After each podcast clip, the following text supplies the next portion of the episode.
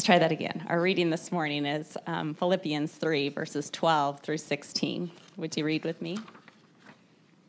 Not that I have already obtained this or already perfect, but I press on to make it my own, because Christ Jesus has made me his own. Brothers, I do not consider that I have made it my own, but one thing I do, forgetting what lies behind and straining forward to what lies ahead, I press on toward the goal for the prize of the upward call of God in Christ Jesus. Let those of us who are mature think this way, and if in anything you think otherwise, God will reveal that also to you. Only let us hold true to what we have attained. This is the word of the Lord.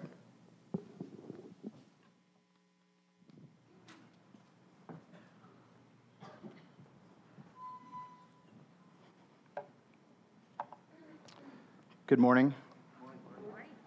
Uh, for, those of you who might not recognize me, um, that's okay. I'm never up here. So, I'm one of four PLI students. Um, we've been in a program for the last two and a half years, and part of that has been that um, we are all preaching once this summer, um, maybe some of us the last time. So, I'm excited to be here. Um, really excited for what the Lord has taught me in studying this text and being able to bring that to you all. So, um, go ahead and turn in your Bibles, um, whether it's a tablet or phone, whatever um, document you have. Go to Philippians chapter 3, verses 12. We're going to spend a lot of time in the text this morning. That I don't think will be a surprise to most of you if you've been part of WCC for any amount of time. Um, we talk about being new here. Sometimes you meet people um, and you, you think you're reaching out to a visitor and they're like, oh, I lead a community group. And so um, that's part of being part of a body that's growing. So we're excited about that. Um, one thing I appreciate about WCC is that this is a word centered church. Um, it's also a gospel centered church. So, just a bit of background um, for my wife and I. We, we grew, both grew up in word centered churches. Um, she was over, she grew up in New Hampshire. I grew up down in Denver. Um, and we that laid the foundation um, for our lives as we started a family, as we started um, once we got married. That word centeredness was a fantastic foundation for us. And I became a believer when I was um, 18. I grew up in a Christian home, grew up in a, in a good word centered church, but just it wasn't real for me until I became a believer. Um, that's when my life changed. A year later, I went to Bible college, and there I was introduced to um, some good Reformed preachers, good theologians, John Piper, Tim, Tim Keller, sucking up their messages, reading books. Um, and then there was one particular pamphlet, it's, it's a book called The Gospel Primer, it's by Milton Vincent. And as I read that in college, I was introduced to this idea of preaching the gospel to myself.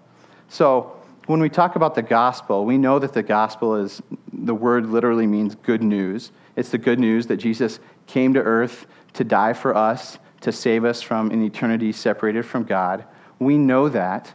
But sometimes, and at least for me at that point, there was this kind of assumption that the gospel is for unbelievers. And then once you become a believer, you can kind of check that mark, check that box and say, I've got the gospel now now I'm, you know, the primary focus is sanctification, it's, you know, theological knowledge.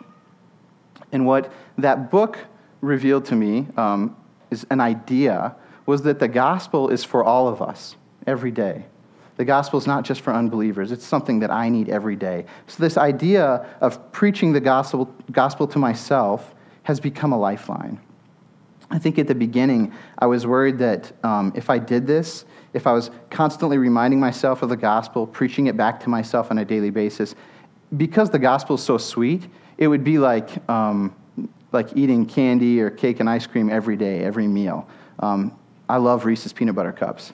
So I would, there's a part of me that would eat those like meal after meal. I would just eat tons of them. I could go through a bag of those things. But the reality is that it only takes a few doses before um, your body does not appreciate that. Your mind might think that it sounds like a good idea, but your body doesn't appreciate that. And I assumed that the gospel, repeated back to myself, feasting on that every day, would have that same effect. It would get old, it would get cliche. The reality is that the gospel has um, not only not lost its savor, it's become sweeter.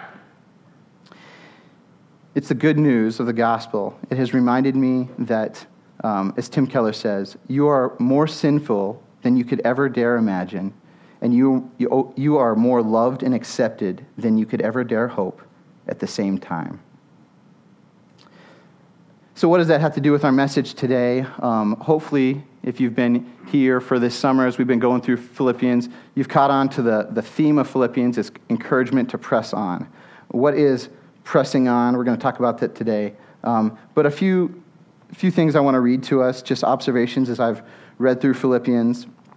What does it mean to press on? And just hopefully reminding you of some of the messages that we've heard in the last couple months here. Pressing on is being thankful, being loving, praying for each other, rejoicing in suffering, rejoicing in the Lord, living worthy of the gospel, being unified, suffering well like Jesus, being fearless towards your opponents, doing things without grumbling and disputing, being humble, being content in all circumstances. And as we continue on in this next chapter, a bit of a spoiler alert, we're going to learn that pressing on is, has to do a lot with how we think, thinking on these things. So, two questions before we get started today that we will, we will answer. And I want you to just, I just shamelessly ask you to put out um, the distractions. I know, I know we all, it's the middle of summer, we have busy lives. Um, thinking about work. The work week starts back up tomorrow, thinking about how we're going to finish out the weekend. Um, you might be worried that your kid uh, is biting someone in the nursery or um, being bitten by one of my kids. That's a, that's a legitimate fear. So let's let all that, push all that out, and focus. Two questions this morning. What prevents you from pressing on? And the second question, what motivates you to press on, whether it's good or bad, regardless of circumstances? What motivates you to press on? Let's pray. God, as we are here today, I pray that you'd help us worship you. Help me as I speak and um, am in a diff- different perspective than I usually have in our corporate worship. I pray for these here as they listen to me and as they think. Help them to worship you. Please show us the freedom that you've given us in belonging to you. Help me to articulate the words um, that come from your perfect word in a way that enables us to obey you and to love you. I just pray that you would speak your perfect message through an imperfect messenger. Thank you for the gospel. We pray this in Jesus' name, amen. So, looking at Philippians 12 through 16, we're going to go through these five verses this morning. We're going to move through the text, make some observations, and hopefully get to answers to those two questions that we just asked. Philippians 3:12, look with me. I'll read that again. Not that I have already obtained this or am already perfect, but I press on to make it my own because Christ Jesus has made me his own. So, in the text, we see Paul's referring to the resurrection when he says, Not that I have already obtained this. That's going back, looking back at verses um, 10 and 11. Paul says, I haven't already obtained the resurrection. I'm not already perfect. I'm not already there. But I press on towards that. I'm getting there because Christ Jesus has made me his own. So he's saying, I'm not perfect yet, but I'm in hot pursuit. That's where, that's where I'm headed. The resurrection is what's referred to by this. That resurrection, that's the destination of our Christian life. The resurrection is what one writer describes as the culmination of Christian hope. That's, that's the goal, that's where we're headed. Death is the finish line, you could say, and the resurrection is the beginning of our forever with God. The main point of today's text is not around the resurrection as much as around the motivation to press on. So the question is, why should I press on? What, why should you press on? Why, should, why did Paul press on? Why? What's the point? Paul gives us the answer at the end of this first verse that we're reading. Because Christ Jesus has made us his own. That's huge. The answer to one of the questions we just asked what motivates you to press on? We're pressing toward the resurrection because Christ's act of saving us motivates us to do this. That's the gospel. Christ taking ownership of us is the gospel. Paul's referencing this the reality that when Christ made us his own, He saved us, He adopted us. We, we used to be children of darkness, children of um, unbelief, Ephesians 2, and God brought us into His family, His forever family, to be His children.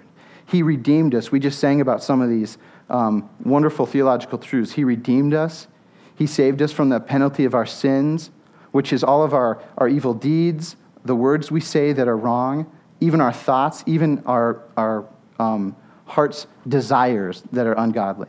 God saved us from all of that.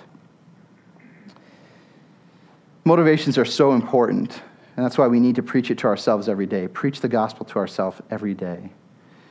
We need to do this. We do this actually in every other pursuit that we have, whether it's uh, work or parenting or hunting, exercise, all the things that we do. You have to reflect on why you do them at some point. Um, there's a reason. You might not be, maybe not because you like it, but there's a reason. There's a motivation for paying your bills. We have to do it. Um, there's a reason for hunting. And I, I, think about this when, I'm, when my lungs are burning, when I'm elk hunting. I love elk hunting. If you know me at all, you know that I just, I um, probably might live for that more than I should. I love elk hunting. And so when I'm trying to catch up with Jeremy Sornin and I'm chasing him up a mountain, and that's, that's a hard thing to do, and my lungs are burning, my legs are burning, and I'm carrying a heavy pack, I just, I do wonder. I say, why do I do this? What is the motivation behind this? This hurts. And when I remember why I do that, because I love it, it's okay. I can, it spurs me on, it helps me to press on. Let me read a portion of that book that I referenced earlier, The Gospel Primer. Milton Vincent says, The more I experience the riches of Christ in the gospel, the more there develops within me a yearning to be with Christ in heaven, where I will experience his grace in unhindered fullness. The reason for this yearning is simple. However great may be the present blessings of salvation, they are but the first fruits of the Spirit, the first installments of an unimaginably great harvest of glory, which I will reap forever in heaven. Hope of eternity with Christ in heaven also enables my heart to thrive during the most difficult and lengthy trials here on earth. When looking at the sheer weight of unseen glories to come, my troubles seem light by comparison. And when looking at the staggering length of eternity, my troubles seem fleeting by comparison. It is only against the backdrop of a glorious eternity that my circumstances can be seen in such a manner, and the promise of this glorious eternity is part and parcel of the gospel itself. Preaching the gospel to myself every day is a great way to keep myself established in the hope of the gospel, so that I might experience the practical benefits that such hope is intended to bring me here on earth. Paul declares when he says, I press on because Christ owns me, he declares that his motivation to press on is because Jesus ran hard after him, Jesus caught him, and he isn't letting go. Jesus has made us his own. I think that might be clear to us at times. There are a lot of times where everything is as it should be. We are um, feasting on the gospel. We are, we're just, there's the sweetness of the truth of God's love for us is real. We're on a high. Um, everything is as it should be. And then there are other times where we are distracted. When I'm not, I'm not dialed in, the future is foggy, I'm not really sure where I'm headed. There's stress, there's depression. I understand what's being said. Like, I hear the truth that the gospel is real and it has this motivating, motivating factor that could help me every day, but I'm just not connecting the gospel, this theological truth, I'm not, just not connecting it to Tuesday morning where I actually live. Paul continues by instructing us and helping us with that discontinuity. He helps us in verse 13. Brothers, I do not consider that I have made it my own. He repeats that. I, I, st- I haven't made the resurrection my own. I'm not there yet. But one thing I do, and then look at verse 14 for that one thing. He says, One thing I do, I press on toward the goal for the prize of the upward call of God in Christ Jesus. And then he tells us how. That one thing he does is pressing on, but how he does that is two things forgetting what lies behind and straining forward to what lies ahead. That's, this is going to be the meat of today's text. We're going to spend a lot of time talking about this. Two tactics for pressing on forgetting what lies behind and straining forward forcing ourselves to run forward. Um, Paul uses a metaphor of a race, and that's pretty common throughout the New Testament. Athletic imagery has just something that's very relevant to the Christian life. Um, in the summer of 20, 2013, I think it was 2013, I, yeah, I ran a Tough Mudder. Um, over Christmas the year before, I, my sister had, um, it was a birthday, it was a Christmas gift. She gave me um, a Tough Mudder. So, so I opened the box and there's a pair of like workout shorts, um, which was kind of insulting that I didn't even have workout shorts. So, been married for a few years and maybe she was starting to see the dad bod take effect. Um, I haven't really got into all that with her, but she said, We're going to run a Tough Mudder. I ran one this summer. It was awesome. You and I are going to do this. So she, she bought the tickets. Um, we were back for Christmas, and that's when she um, told me this. Then the next summer, we had to get in shape, and so um, I kind of did that. But I'm not a runner. I, I despise running. Um, it's like this necessary evil. I've done a lot of it because I grew up wrestling, and um, in order to get your lungs in shape, you have to do something. So it's swimming or running, and uh, I've done more running than I would have liked to, and I'll, I will continue running even though I don't like it. So um, we ran this tough mudder together. It was supposed to be 10 miles, 20 obstacles. So how these races work. Has anybody ran a tough mudder in here? Okay, Jason. All right. So, or a Spartan race. You guys heard of those? Okay. So they're about the same, unless you're a purist. But Dan Hardy's not here today, so I can say that they're about the same. Um, so you run the tough mudder. About every half mile, you stop and there's an obstacle, whether you climb over a haystack or jump off a deck and swim out of a um, big muddy swimming pool or whatever it is. So you're going through this, and um, it's supposed to be 10 miles, 20 obstacles. About mile five, I start to get kind of skeptical, mostly because I'm so out of shape. And I start thinking, what if this isn't 10 miles? Like, what if, what if they made a mistake there? And they just kind of, I mean, I'm counting on 10 miles. I'm really counting on less than that, but um, what if it's not 10 miles? Um, eight miles later, if you're doing your math, I saw a sign that said mile 13. And I was like, yep, I knew it. This was longer, longer than 10 miles. There's probably a whole message in there about um, the Christian life being longer than maybe what we had expected. The agreement that my sister and I made when we set out on this tough mudder was that we weren't going to stop. No matter what, we would keep running. Tough Mudders aren't really, it's kind of this community event. It's not really about winning. You're not really in competition as much with the people around you. It's just a, it's this thing where everybody tries their hardest and, and you just force yourself to run all the way through, do your best. And so that's what we made this agreement. No matter what, we weren't going to stop running. And we didn't. I didn't stop running. Between every obstacle, I ran the whole way. Now, full disclosure, um, I was, I do remember at one point there was um, a, a, woman who, like graciously, she's probably three times my age, and she speed walked past me running. So, so there's, there's a truth to that, that not, not all of us run at the same pace. But the, the point of pressing on, of straining forward, was that no matter what, I was going to keep running. I wasn't going to slow down any more than I possibly could. I was going to strain forward.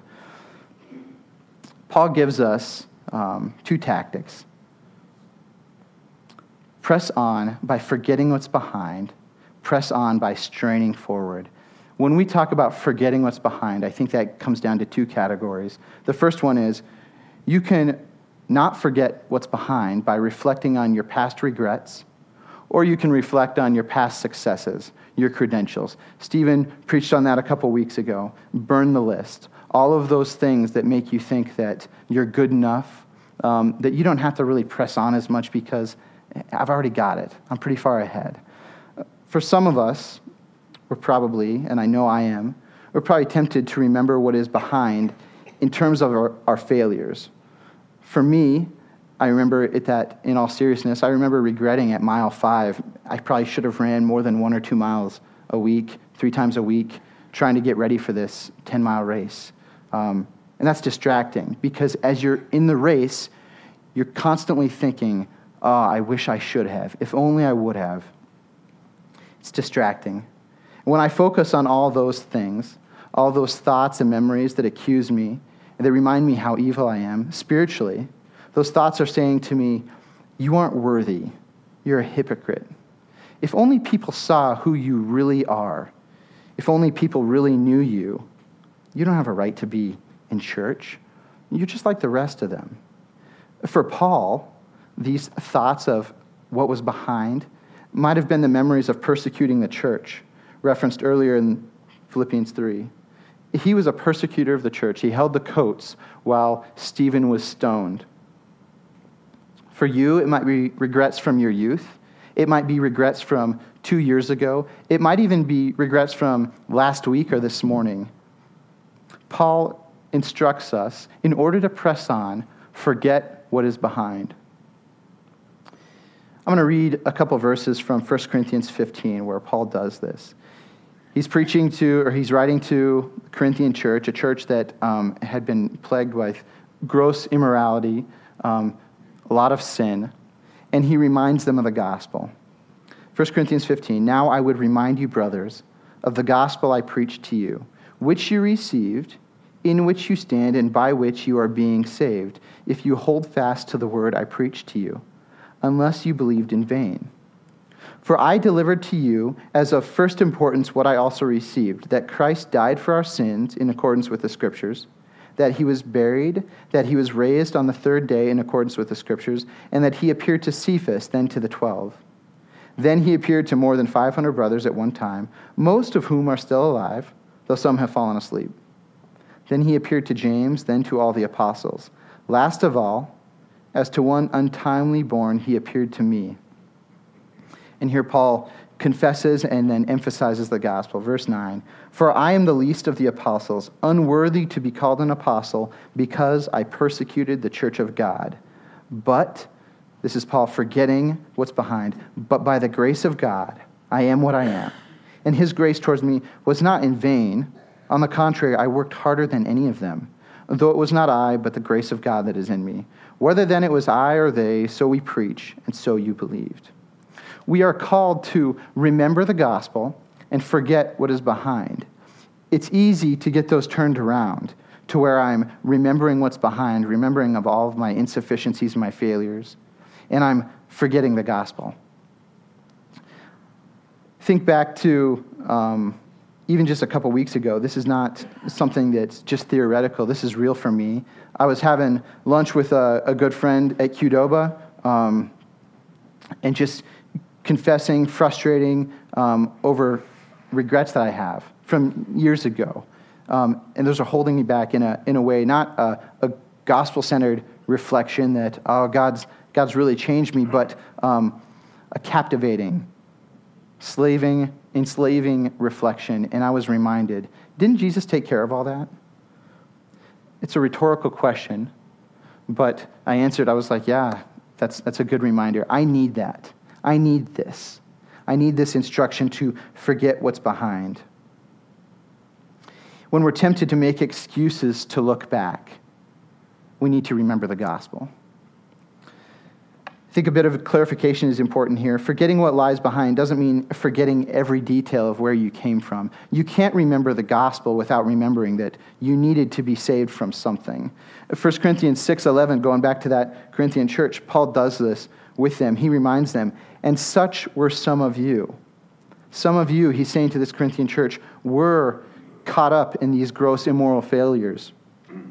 And such were some of you. And then he transitioned to the gospel. But you were washed, you were sanctified, you were justified in the name of the Lord Jesus and by the Spirit of our God.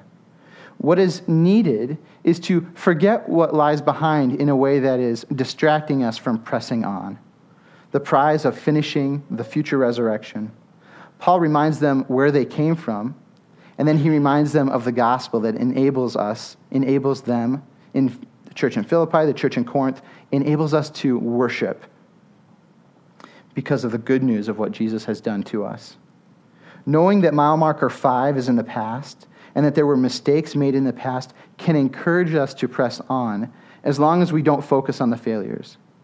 We can't remember the gospel without remembering that we needed to be saved, but to focus on the sins of the past without the balance of God's love and grace extended towards us is condemnation. The gospel is focused on bringing us into this place of perfect unity with God, not just taking away um, the penalty of our sin, life or eternity without God in hell. It's not just that, but also taking away the shame and the guilt that was brought on ourselves with that sin. We don't look back when driving a car. We shouldn't look back spiritually. Uh, what we need to remember about looking back is that it can be dangerous. But if you're like me, it just slows us down. You can ask my wife, when I get distracted while driving, um, never texting, of course. Um, that's not true. Um, but when I get distracted, even if I'm looking at the road and I start thinking about something, it's not like I just put it in the ditch. We're not going through a new car every week. But what I do is I slow down. She'll look over at me, she'll see, she'll notice that we're slow, and she'll say, What are you thinking about? Oh, I don't know. How do you know that? How do you know that I'm thinking about something? She's like, Well, we're, you know, we're going 45 miles an hour on the freeway. I know you're thinking about something. You're not thinking about getting where we're getting to. We need to forget what's behind. That includes our credentials. We need to forget all those things that we think um, make us good enough. Tactic number two is to strain forward. When I think about straining forward, I can't help but remember my freshman year of um, high school, ninth grade, going to wrestling practice um, at the high school level for the first time was a big deal. So you go into the room. Um, I was good enough to where they let me practice with the varsity right away. So you go in. The practices are about two hours long, really intense. And the first week, you're just kind of getting used to, okay, what's, what's it like? And you're just trying your hardest. And you have a couple learning experiences. So you go through practice, you warm up, you drill hard, wrestle live, and then at the end, we would always do conditioning. That's how we closed out every practice. Short sprints, um, those were okay. I don't mind sprinting, you know, six second sprints, um, no big deal. We did like a modified burpee, like 200 of these. Those were grueling and brutal, but you just kind of got through it. What, for me, just for me, because you guys already know that I, I hate running, we had to do hauls. These were 30 second sprints, all the way down to the end of the hall, around the trash can, don't touch the trash can, and then all the way back. About 30 seconds flat out, and you're running as hard as you can. Um, we would do, I think, six of those for time. And it wasn't like the Tough Mudder where you just had to finish running hard. If you didn't make the time, you had to do it again. And so, um, for a freshman, that can be a bit traumatic. So, you start to compensate by saving energy. You stop straining forward throughout the course of the practice. You're trying to like save up your reserves so that you can, you can finish conditioning.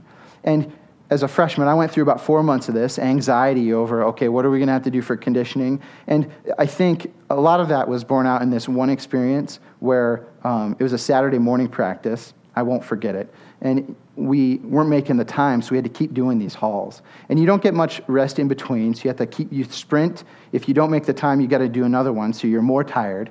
And it's part of the training that they, our coaches were doing, which was good to um, teach you mental toughness and all this stuff. But if you can just imagine about a dozen ninth graders, like ugly crying because they can't make the time. It was real. I mean, I'm remembering these guys. I remember the name. I mean, Rodney, he was too slow, and so we had to keep running this. We ran that 11 times. This is, you know, years ago, and I can still remember this. What I learned as a sophomore later on was that we had to, the secret to getting better, to getting faster, to avoiding that painful situation was not to conserve your energy throughout practice. I don't think I was lazy. It wasn't like I was um, doing less than what I should have. I was giving 100%, but I wasn't giving it 110%. I wasn't trying as hard as I could. And so you go through the season conserving this energy and you're holding yourself back just so you can make it through the end of practice. The point of practice is um, for what's the real matches, the tournaments, for the state tournament. It's not just about getting through practice. As a sophomore, you learn. You learn and you see the new fresh meat come in, the new ninth graders, they don't know. And so they're conserving energy. They're doing that same thing. You can tell that they're nervous. Someone has to tell them, hey, don't do that. Don't conserve your energy. Stop holding back. Push yourself really hard. Strain forward. Flex every muscle give it 110% through the month of November, and then the next three months of the season are a whole lot easier. It's a game changer. Paul is encouraging us here flex every muscle, strain forward. That's how you press on. It's important to remember that the gospel isn't just the gateway to open the doors, allow us into this Christian life, this race. The gospel is also the vehicle that carries us through. Early in Philippians, Paul said, He who began a good work in you will bring it to completion. As long as we are defining Paul's metaphors, it's important to understand that Jesus has already won the race. We are running hard after him. The victory is sure because he promised that what he has started in us, he will finish. The command to strain forward, to press on, is to finish by sprinting across the finish line. One of my favorite sayings here at WCC, one of my favorite gospel reminders, Dan has said this a couple times. The gospel isn't against working, it's against earning. Christ's ownership over us guarantees our finishing the race and receiving the prize of full salvation. Paul encourages us here to finish at a dead sprint. Verse 15, look with me. Let those of us who are mature think this way. And if anything you think otherwise, God will reveal that to you.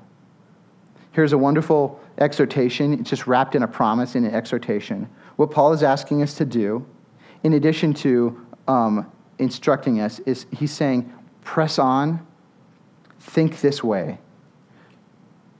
When we preach the gospel to yourselves, it's usually not this audible thing where you're um, going through your day speaking out loud to yourself.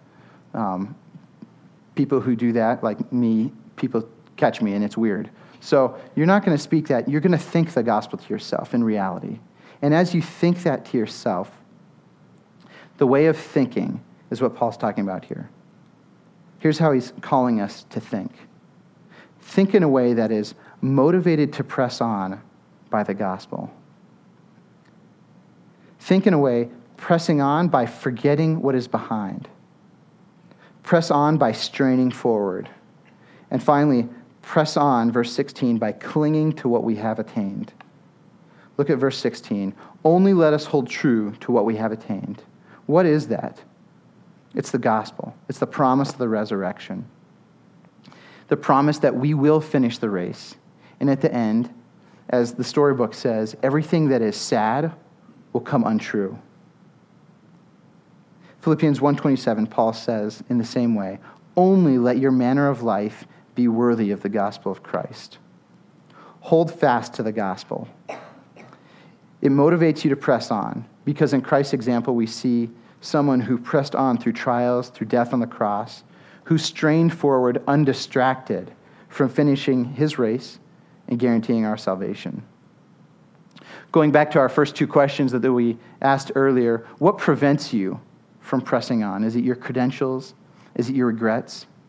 And what motivates you to push through life? The thread that runs through this passage and answers these questions is the gospel. The gospel motivates us, it enables us. That's the connection.